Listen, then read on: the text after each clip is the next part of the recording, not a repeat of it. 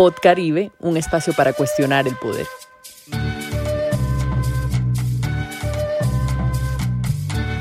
Hola a todos y todas, bienvenidos a la segunda temporada de Pod Caribe. Nos alegra muchísimo que nos hayan esperado primero y que nos estén escuchando nuevamente.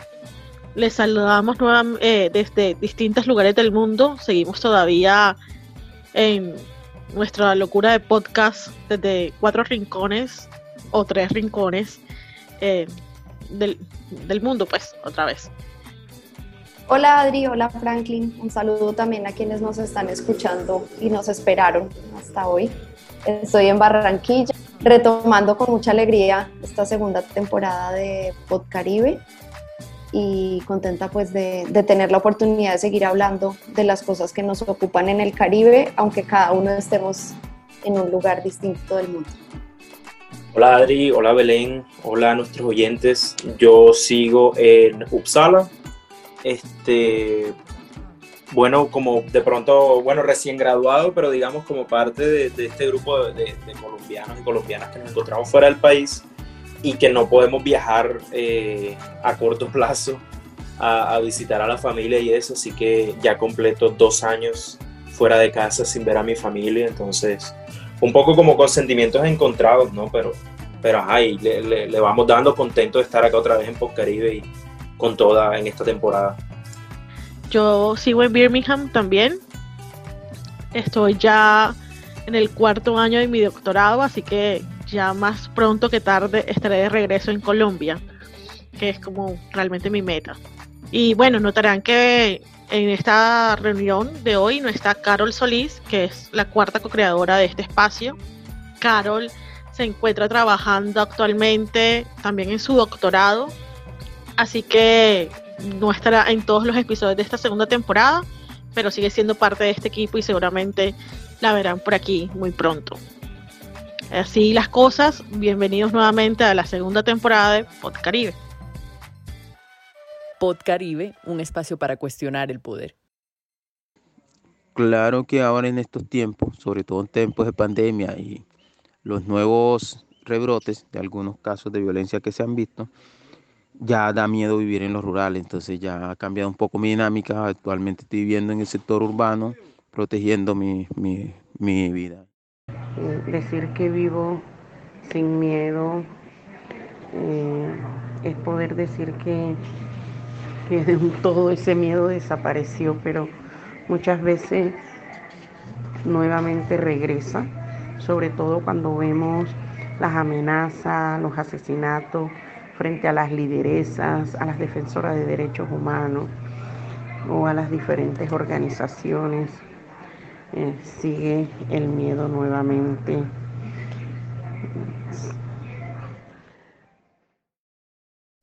Escuchamos las voces de Pedro de la Rosa, líder social en Monte de María, una subregión del Caribe ubicada entre los departamentos de Sucre y Bolívar, y María Choles, lideresa representante de víctimas del conflicto armado que se encuentra en Santa Marta.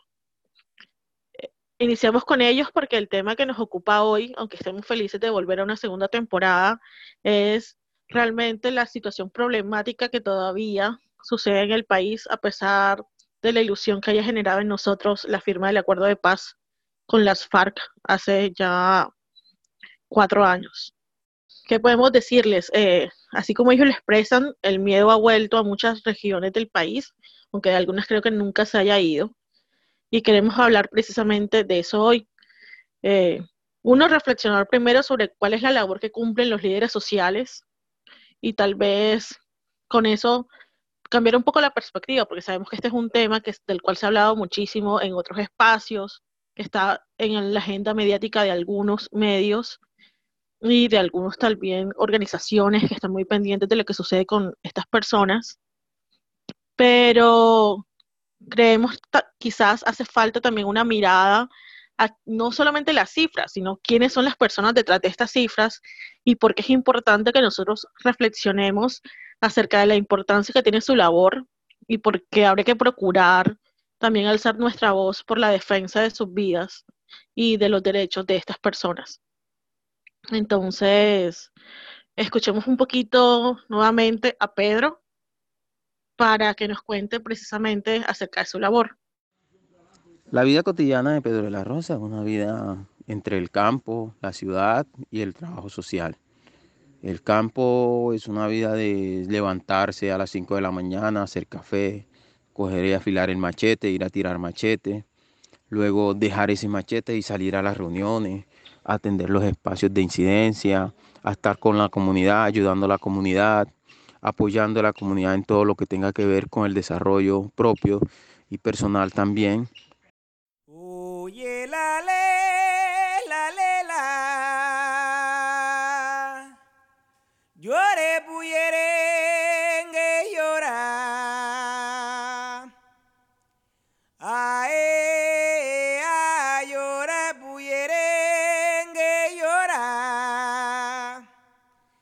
Bueno, uno escucha a Pedro y a María realmente son dos voces específicas, pero a la vez son dos voces que podrían hablar o que están hablando por un montón de personas y de hecho no solo en el Caribe, sino en todo el país. Eh, Adri, tú decías una cosa muy importante y es que em, por un lado el miedo no se ha ido de muchas regiones y eso es una de las reflexiones importantes, que la situación de la guerra no es una situación nueva, pero hay que, yo pienso que hay que como tocar con pinzas ese detalle porque no se trata de alguna forma como del, del, discurso de que el problema de la guerra no se ha ido, que ha sido un poco como el tono en el que el gobierno ha hablado de la situación en los últimos, sobre todo en las últimas semanas, que hace más bien referencia a que ellos no son los causantes del problema, sino que el problema es de vieja data y es un poco como evadiendo la responsabilidad, sino que el problema de la guerra realmente sí continúa y cada, cada gobierno que viene le suma al problema en términos de que no resuelve los grandes, los grandes razones de las luchas de los líderes en, en los distintos territorios. Yo pensaba escuchando a Pedro que hace más de 60 años empezó eh, en la misma subregión, de hecho, pues más en Sucre que en Bolívar, que es donde está Pedro, pero eh, un trabajo importantísimo por la defensa de la tierra como el que hizo la NUC y que de alguna forma, pues no solamente, pero que está recogido de una manera muy, muy valiosa en el trabajo de Chucho Pérez, un líder campesino que se dio a la tarea de recoger todo el proceso organizativo. Y escuchando a Pedro uno se da cuenta de que, claro, hay un montón de cosas que se han hecho y hay un montón de trabajo importante de los líderes por el derecho a la tierra, pero los problemas estructurales se mantienen y la violencia contra quienes ejercen el derecho a la defensa de su territorio, de la autonomía, eh, del derecho incluso a ser campesino, que es básicamente lo que se defiende, eh, siguen estando en riesgo. Esas personas viven permanentemente en riesgo y a pesar de todos los del trabajo que se ha hecho durante muchos años, siguen siendo también desconocidos como en términos estructurales por el Estado. Yo creo, yo creo que ahí hay un gravísimo problema, que es una de las razones, y es que desde las instancias del poder no se considera valioso eso que están haciendo los campesinos, sino todo lo contrario, como si eso riñera con otras intenciones de país. Y creo que esa es una de las causas de la violencia tan dura que hay eh, que vinculamos, sí, al medio ambiente, a la defensa del medio ambiente, a la defensa contra la minería, pero que en términos generales es que son como posturas distintas de lo que se espera, de cómo se espera que sea el país, y ahí hay una, una razón fundamental para la guerra. Solo por mencionar una, se me quedó por fuera un poco María, eh, que tiene que ver con el desplazamiento forzado, sobre todo por la presión paramilitar en la zona de, de Magdalena, que es la razón que la lleva a ella a Santa Marta, y donde yo lo que veo es eh, como, como una evolución del término, pero no una evolución del problema. O sea, María fue una mujer desplazada y ahora es una líder de víctimas, y es la misma persona. Y durante muchísimos años tuvo un rótulo y después tiene otro, pero el problema estructural que la sacó ella de su tierra es el mismo, y es el mismo que está vigente ahora todavía en esa zona, en el Magdalena. Y eso, ahí sí hay una vigencia de, las, de la guerra y no, y no se ha ido el miedo de las regiones. Sí, Belén, continuando con eso, yo creo, ahora que hablaste de, los rótulos, como de, cómo llama uno la gente, Este, eso me recuerda que, por ejemplo, en el 2011 que sale la ley 1448, que es la ley de víctimas, y que en muchos casos eh, bueno, se establecen toda una serie de elementos como para tratar el tema del conflicto armado. Se reconoce que ha habido un conflicto armado y, se comienza a trabajar en el tema de restitución de tierras. Y uno como que, bueno, en ese momento, cuando empieza, uno comienza a hablar como de, ah, bueno, entonces hay eh, gente que busca restituir tierras, entonces están los reclamantes de tierra. Entonces, como 2011, 2012, bueno, 2013, la gente dice, no, es que ustedes saben cómo son las cosas en Colombia, van un poco lentas, pero bueno, ahí vamos con la ley de restitución de tierra. Pasa 2013, pasa 2014, seguimos en el tema de restitución de tierra, 2015, se comienza a hablar más de líderes sociales, eh, se comienza como a tomar más, eh, más presencia en los medios el hecho de que hay una serie de situaciones de seguridad que están asesinando a la gente que reclamaba tierras, pero ahora se está llamando líderes sociales. Y que de algún modo eh, esto, es decir, si bien el, el, gobierno, digamos, nacional está diciendo, no, es que esto nunca se ha ido, siempre ha habido muertes, siempre ha habido homicidios colectivos, eh, esto es sarcasmo, obviamente, son masacres. Eh, y si bien existen una serie de causas estructurales, como estás hablando tú, respecto al tema de la tierra, respecto al tema de la seguridad, de soberanía alimentaria, uno tiene que reconocer que sí ha habido un cambio eh, para mal en estos últimos dos años, en que de algún modo uno siente como que los grupos, bueno, de pronto esto no es como lo más riguroso para hablar, pero de algún modo estos grupos narcotraficantes y, eh, digamos, estructuras paramilitares se sienten como más envalentonados para actuar respecto a sus propios intereses, asesinar más, crear más masacres, crear más terror eh, a la luz pública. Y, todas estas son estrategias que, o, bueno, eh, nosotros estuvimos hablando también eh, eh, el otro día respecto de como una especie de reciclaje de, de, de formas de crear terror, que de hecho lo, lo, escribió Luis Trejos en, en, un artículo en, en, La Silla Llena, respecto de cómo de algún modo la, la, violencia se recicla y sale en los mismos lugares, o sea, sale en Montes de María, sale en Córdoba, sale en Magdalena. Entonces, digamos, todos los sueños que tenía, digamos, la gente con respecto a restitución de tierras, con respecto a, digamos, bueno, se reconoce el conflicto, creemos una nueva Colombia como se van a la nada y en estos últimos dos años todo ha ido todo ha ido peor, peor, peor, peor. O sea, yo creo que el gobierno de Iván Duque y del Centro Democrático como partido de gobierno, pues ha sido aún más, eh, ha tenido un efecto mucho más negativo en cuanto a la protección de la vida de estas personas, porque pues no se les protege desde el gobierno. Pero que esto no es algo, o sea, que ya un poco también lo dijo Belén recalcando el caso de la NUC, que era la Asociación Nacional de Campesinos eh, sino, entonces es algo de vieja data en cuanto a la persecución de personas que están buscando la tenencia de la tierra, procurando tener control o que no haya tanta concentración de tierra en muy pocas personas, que es uno de los grandes problemas que tiene Colombia, la alta concentración y el despojo de tierras por parte no solamente de los grupos al margen de la ley para narcotráfico, que es lo que uno podría pensar, que es lo que sucede en todos los casos, son también empresarios y empresas con nombre propio que han buscado despojar a estas personas comprando tierra muy barata aprovechando el accionar de los grupos paramilitares para entonces apropiarse de estas tierras y luego no querer devolverlas. Entonces, eh, pero también es lo que decía un poquito Belén, que no es solamente también las tierras, entonces también las, otras cosas que se involucran con el conflicto armado y es, por ejemplo, la violencia sexual. Y bueno, no, yo les decía al principio que quería también primero como visibilizar quiénes son estas personas. Entonces, además de haber escuchado a Pedro y a María, sí me gustaría de pronto dejar en quienes nos escuchan la horripilante cifra de las 215 líderes que de acuerdo al registro de Indepaz al día de hoy, que estamos grabando este episodio, son 215 personas las que han fallecido o que han sido asesinadas por representar algún tipo de liderazgo eh, social. Y, pero ¿qué es el liderazgo social? Entonces yo para, para poner esto como en palabras de, que no es la cifra, sino de qué, de, de qué están haciendo estas personas y por qué fueron asesinadas. y no era precisamente porque estuvieran recogiendo café. Vamos a escuchar ellos qué es lo que hacen. Mi mayor reto que tengo frente a esta causa es ver este territorio libre de violencia, ver a las mujeres transformadas de víctimas a actoras políticas haciendo incidencia en este territorio. Dentro de estas organizaciones eh, defendemos los derechos humanos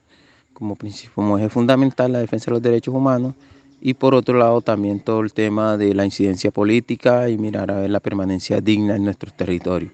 Es un trabajo muy bonito ya que nos permite fortalecer nuestras identidades y fortalecer nuestra agricultura, nuestras tradiciones, nuestros trabajos y sobre todo eh, la cohesión eh, comunitaria, la cohesión de las comunidades y fortalecer nuestros propios programas de desarrollo con enfoque territorial. está llorando, se sus cantadoras,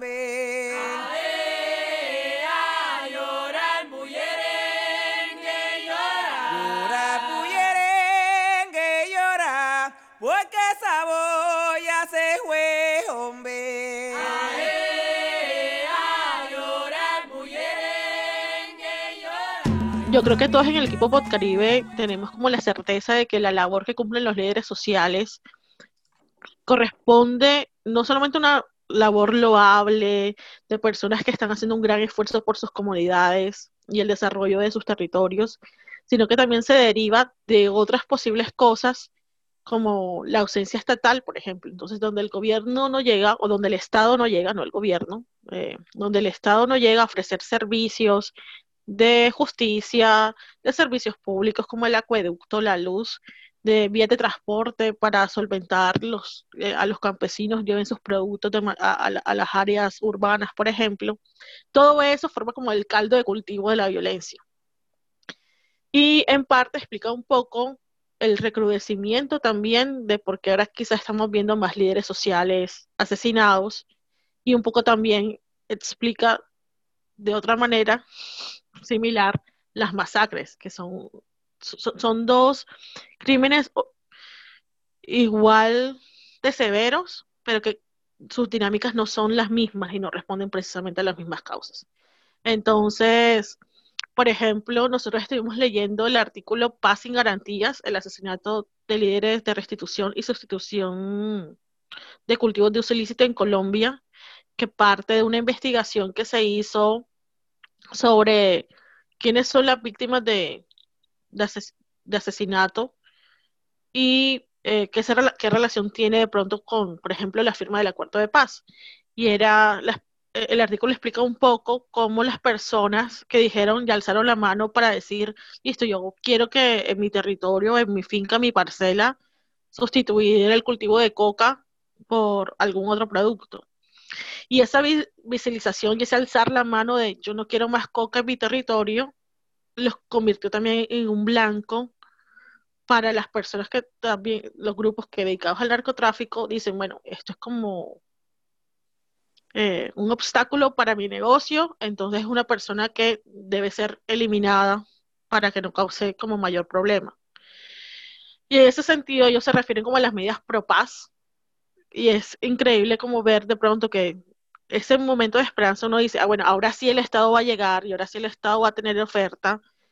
Eh, uno tampoco, también lo ve como el recrudecimiento de violencia en las ausencias de la FARC, o sea, donde la FARC se desmovilizó, también aumentó la violencia de otros grupos para ocupar el control que antes tenían la FARC. Pero el Estado sigue sin llegar. Entonces, yo creo que para mí eso explica un poco la violencia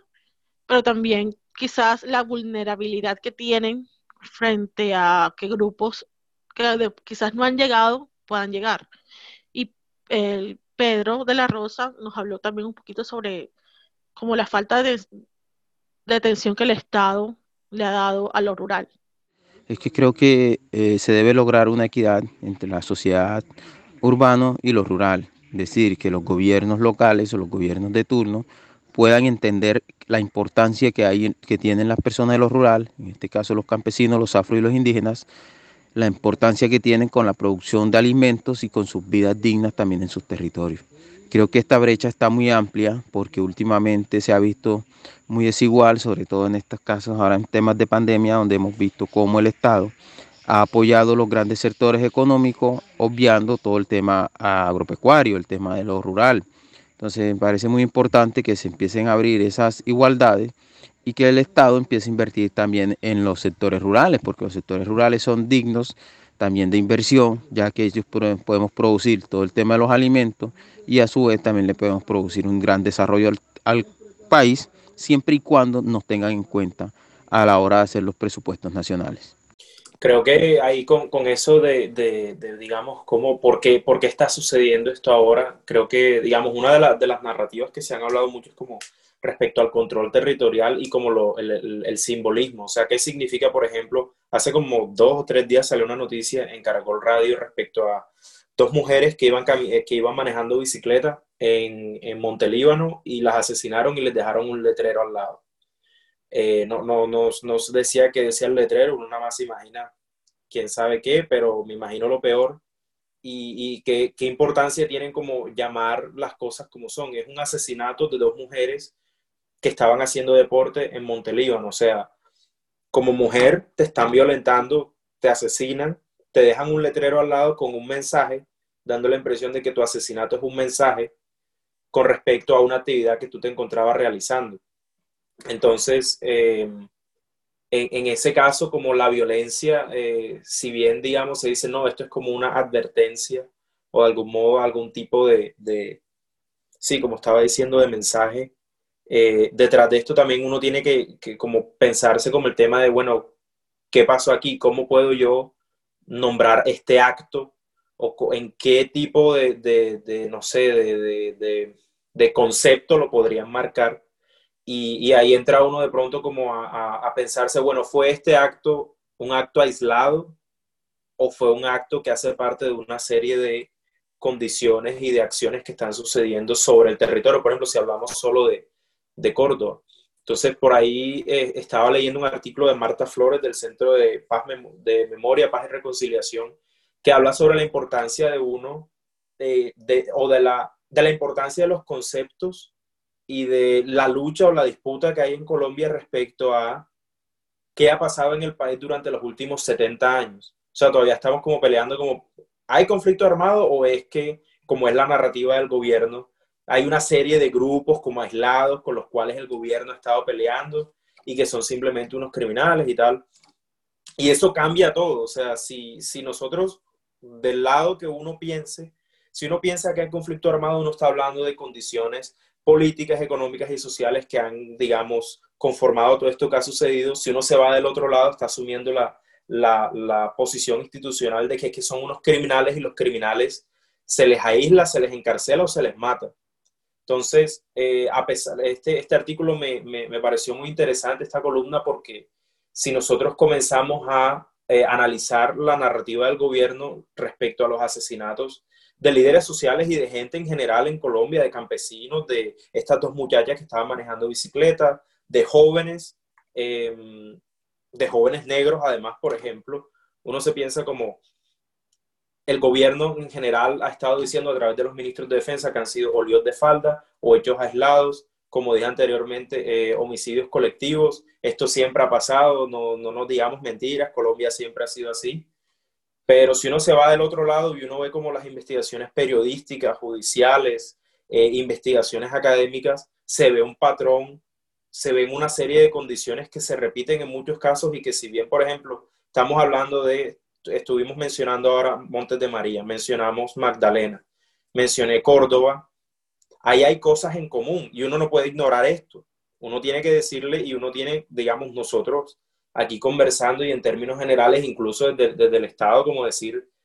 ¿hasta cuándo esa narrativa de es que, es que son hechos aislados? Esto no, esto no es Colombia, esto Colombia es otra cosa. ¿Hasta cuándo es suficiente decir esa narrativa? ¿Hasta cuándo ya puede uno entrar a, a, a que el gobierno asuma este, este, esta realidad de país que tenemos? Que, que que decir, está, bueno, con respecto a las, a las protestas, o sea, es como una, una, no sé cómo llamarlo, una situación de derechos humanos muy, muy, muy grave. Franklin, hay lo que tú dijiste ahora, eh, que es como la necesidad de que nosotros como reconozcamos la situación en la, en la que estamos. Pero me hiciste también acordar que incluso lo vivimos nosotros como individuos en cuanto a qué queremos nosotros mostrarte al país. Y como que nos choca la idea de que, por ejemplo, los que estamos en el exterior nos relacionen con el narcotráfico y Pablo Escobar y narcos, pero creo que también se nos dificulta hablar de, de la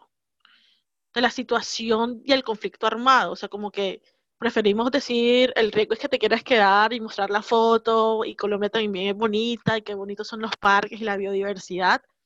Y nos cuesta a nosotros reconocer como individuos que hay todo un problema de violencia estructural y que depende, o sea, y que no es nada más el líder campesino que está en lo rural, en, en, en el monte,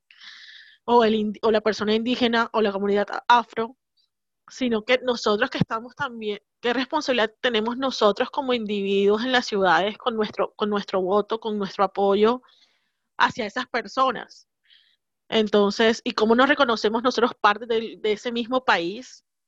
que te pregunten, ah, ustedes son los que firmaron con la guerrilla. Y a veces uno tropieza, me he encontrado con taxistas que no son ni siquiera de este país y saben más a veces de algo en particular que yo de Colombia. Porque, bueno, no, es, el, no es, el, tema que a mí me ocupa, digamos, académicamente. Eh,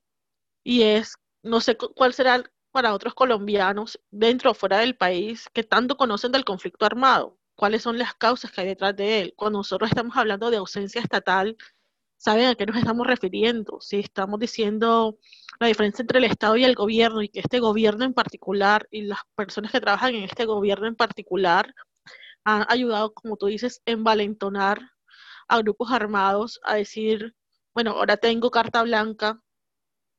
para respaldar un proceso de concentración de tierras, un proceso de narcotráfico, un proceso donde no se valora eh, lo rural. Eh, entonces, dejar como la pregunta allí para cerrar esta sección, ¿cómo nos vemos nosotros como individuos frente al conflicto?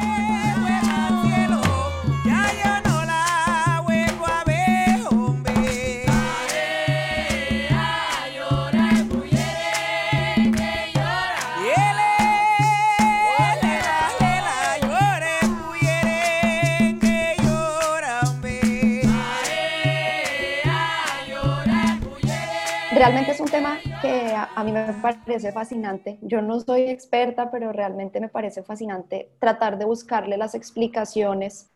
eh, a lo que ocurre en nuestro país y sobre todo cuál es el lugar que yo ocupo frente a eso, ¿no? Esa pregunta que uno se hace tantas veces de cuál es el lugar mío como individuo, pero en general de la ciudadanía que parece que no estuviera tocada por estos temas. Hay mucha gente que no puede creer que, en Colombia pasen tantas cosas que pasan y a la vez uno puede hablar de tantas otras, ¿no? Como que no logra imaginar esos dos mundos.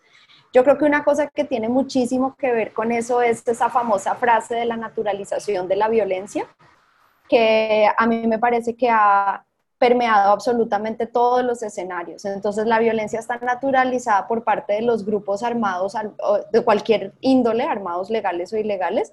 que al estar naturalizada lo entienden como que pues, o sea, hay un montón de buenos muertos entre comillas, ¿no? O sea, es como una opción es que la, desaparecer a una persona que está estorbando en cualquier lugar. Eh, y todas las derivaciones que tiene eso y que hemos visto que se agravaron muchísimo con el narcotráfico, como el sicariato y esas otras versiones también de acabar con el que está estorbando en cualquier lugar horror, pues la expresión misma de acabar con el que está estorbando, ¿no? Como es el estorbo, una persona como estorbo. Yo creo que también la naturalización en, en los medios y como los medios también nos han acostumbrado como a una reiteración de las cosas que prácticamente ya ni siquiera hace reflexionar sobre ciertas circunstancias. Y en ese sentido lo importante que es cuando los medios enfrentan las, lo que está ocurriendo desde otras perspectivas, esos medios que llamamos alternativos o, o de, investigación más profunda que realmente se tratan de meter en el análisis de lo que estaba ocurriendo, en la historia particular y en el análisis del contexto y la importancia que eso tiene realmente para entender. Yo creo que la naturalización de la violencia también por parte de la misma ciudadanía, que digamos que en la medida de lo posible trata de estar al margen, porque es agobiante también. O sea, las semanas pasadas eh,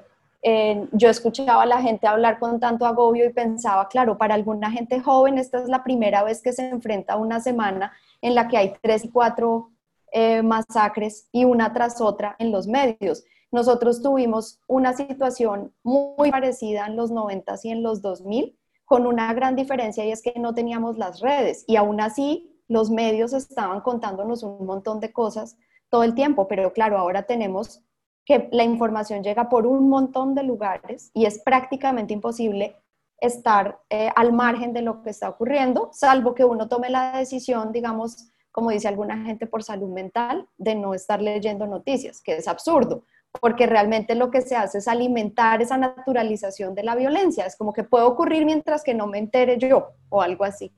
Es que, por ejemplo, es lo que hablábamos eh,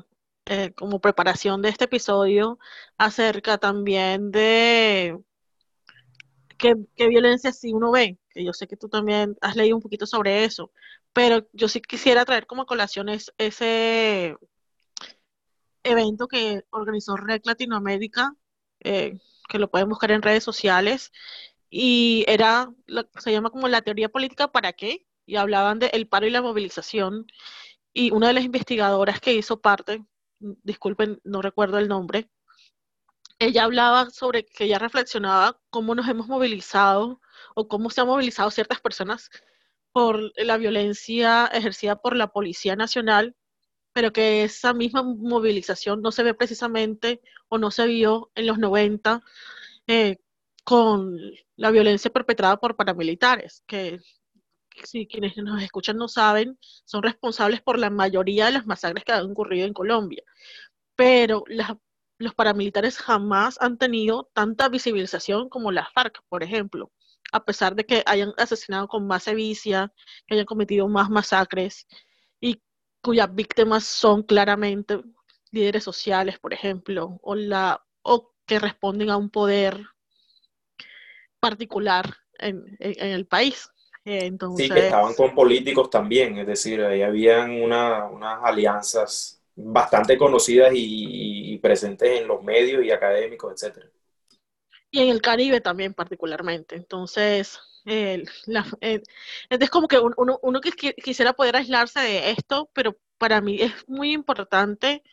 no solamente, o sea, que la visibilización y que quizás es, es como este despertar, ya vemos la de conciencia actual que puede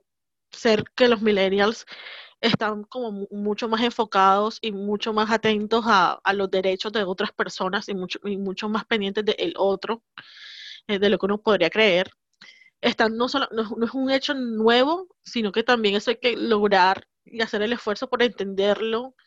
en clave del pasado propio del país y, y de la cadena de hechos que dan lugar, como decía Franklin, la parapolítica, eh, la NU que mencionaba eh, Belén al principio, como que si estamos en este despertar, procuremos que este despertar también nos lleve como a esa entender las razones estructurales que dan paso a lo sistemático de los hechos violentos que, que estamos viviendo. Yo creo que ahí, por ejemplo, una cosa que es clave es el papel que pueden cumplir más allá de los medios masivos, ¿no? que son como los principales divulgadores de, las noticias y de la información. En este momento hay una capacidad mucho mayor también de la ciudadanía para compartir información. Eso yo creo que es clave. O sea, la información que puede llegar desde una región porque alguien tiene en su teléfono la posibilidad de grabar un video o de contar una historia y enviarla y que salga de allí porque seguramente el medio de su territorio, en su municipio, no lo va a poder contar porque la violencia está presente, porque los riesgos están ahí, pero alguien afuera puede contarlo, eso me parece clave. Y también lo que hacen en general las organizaciones, muy pasito, como dirían los, como los viejos, como el trabajo de las hormiguitas, ¿no? Que es el de todos los días, el de no aburrirse nunca o no cansarse, mantener como el espíritu del trabajo cotidiano, que es lo que realmente ha mantenido a las organizaciones vivas a pesar de todas las tragedias, la desaparición de un líder tras otro, ¿no? Eh, que es el trabajo que además tiene que ver no solamente con el liderazgo en términos de la visibilidad de un líder y del problema eh, frente a las comunidades y frente a los actores institucionales, sino también de fortalecer el trabajo mismo de las comunidades, que es donde está inmerso ese líder. Cuando preparábamos el capítulo hablábamos de esa persona que en las mañanas está en una asamblea de campesinos reclamantes de tierra y en la noche está o en la tarde está en el cultivo o se, se madrugó al cultivo a las 4 de la mañana para poder estar a las 9 en la asamblea frente a la alcaldía o donde tenga que ser. Entonces, las organizaciones que han acompañado el trabajo tanto organizativo como productivo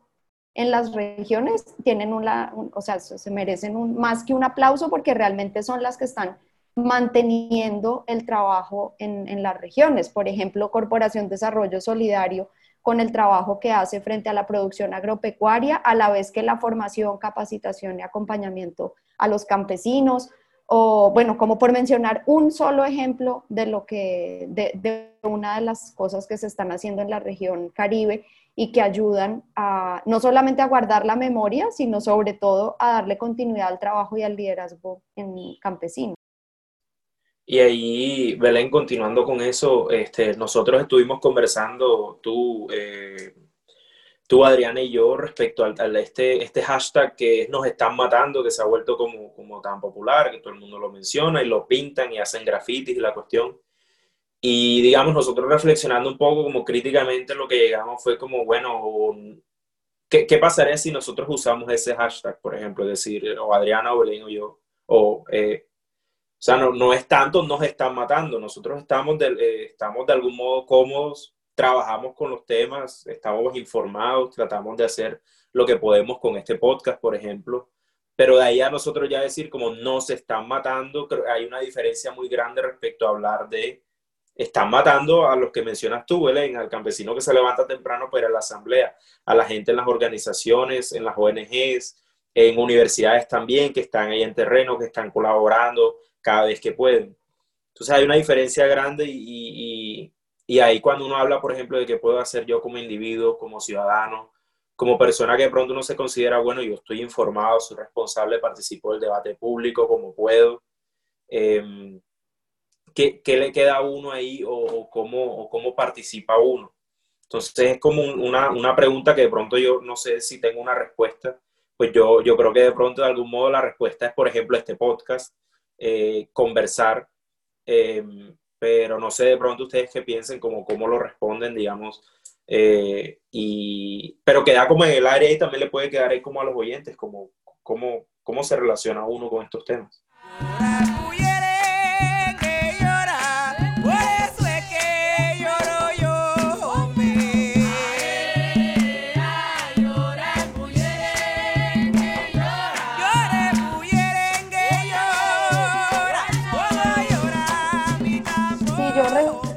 Para no dejarlo en el aire, como tú dices, una iniciativa que me parece muy valiosa, que es el Monumento por la Dignidad y la Memoria, que es una iniciativa que nació en Suacha después de la desaparición de tantos jóvenes para ser presentados luego como bajas de la guerrilla y que en, en Barranquilla retomaron la iniciativa para hablar de las víctimas. Yo valoro mucho esa iniciativa porque esta es una ciudad que ha tratado de tener solamente una versión de la historia. No que no tengan memoria. Adri me hizo caer en cuenta una vez sobre esa reflexión de que no es que Barranquilla no tenga memoria, sino que hay cosas de las que no se quiere acordar más bien. Y por eso rescato esa iniciativa de hacer un monumento por la dignidad de las víctimas en una ciudad que le ha hecho el quite un poco a la memoria. Y rescataría también, y me parece que podemos dejar en las palabras de María Choles el trabajo que ella resalta sobre sobre, una, sobre la labor del acompañamiento a las organizaciones? Creo que hay diferentes formas de cómo acompañar o apoyar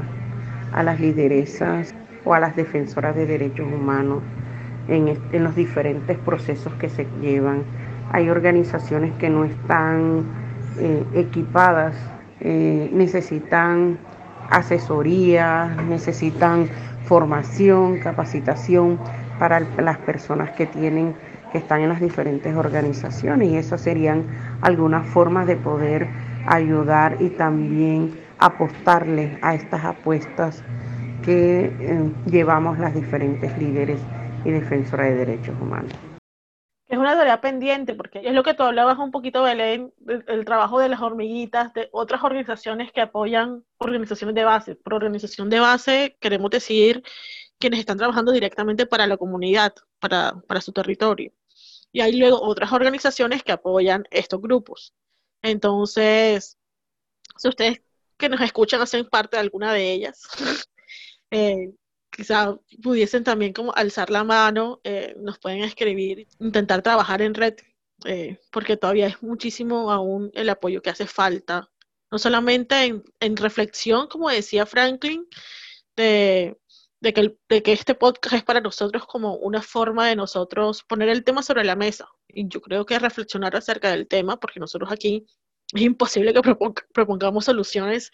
frente, frente, frente al, conflicto armado y, y al exterminio de líderes sociales prácticamente.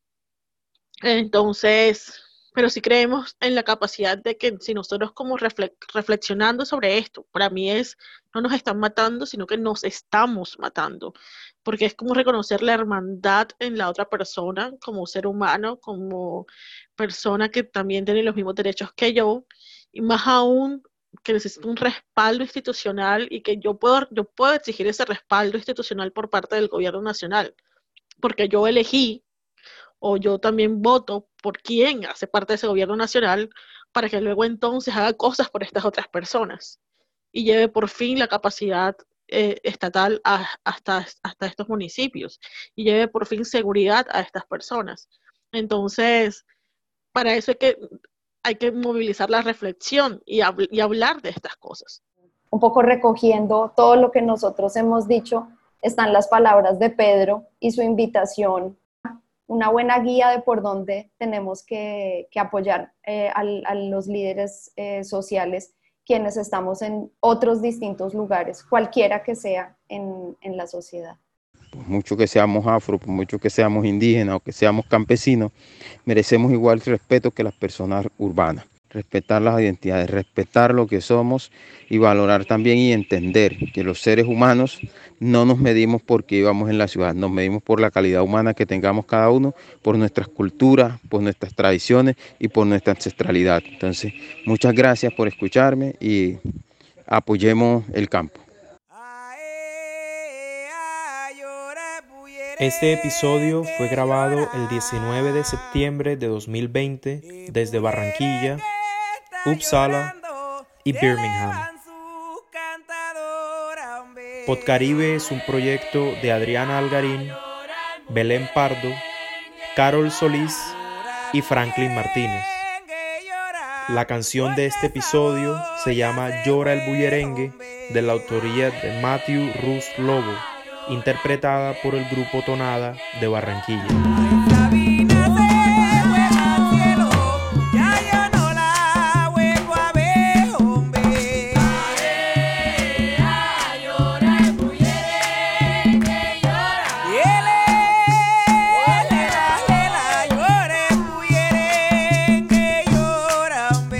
Pod Caribe, un espacio para cuestionar el poder.